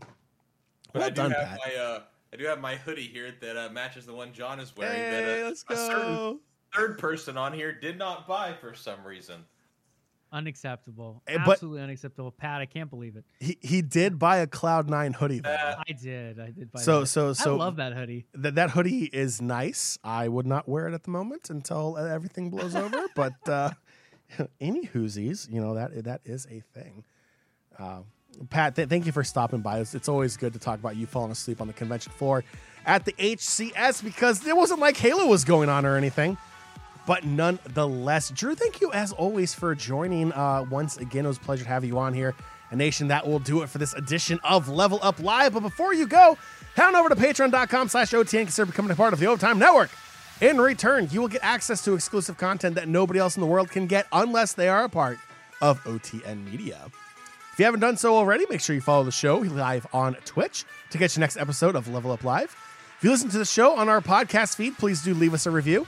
The Level Up podcast is available on Spotify, Stitcher, iTunes, and Google Play. We would love to hear from you. In fact, we love to hear from our entire community so much there are multiple ways you can reach out to us. Joey, what are those ways? Absolutely. Level Up Nation, head on over to Twitter and find us at Level Up Live, LVLUP Live. In addition to that, you can follow the umbrella company OTN Media on Twitter and Facebook at OTN Media and on Instagram at OTN underscore media. Last but not least, hit us up with a follow, maybe even one of those juicy Twitch Prime subs over here on Twitch, twitch.tv forward slash OTN Media, a number of streams throughout the week. We just had Drew's Life is Strange stream last week, Level Up every Thursday, 8 p.m. Eastern Time as well as a number of other streams here and there too. We'll have to get Drew to stream more Life is Strange titles as his catalog continues to grow.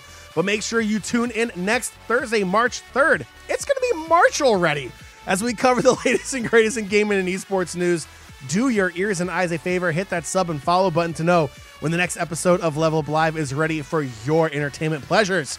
We'll catch you all next week. Remember to enjoy your weekend and be nice to your fellow gamers online. Drew, are you ready for this next part? Because I know last time you struggled a little bit. I want to make sure I'm giving you a heads up. All right, here we go. And as always, Level, Level up. Wow.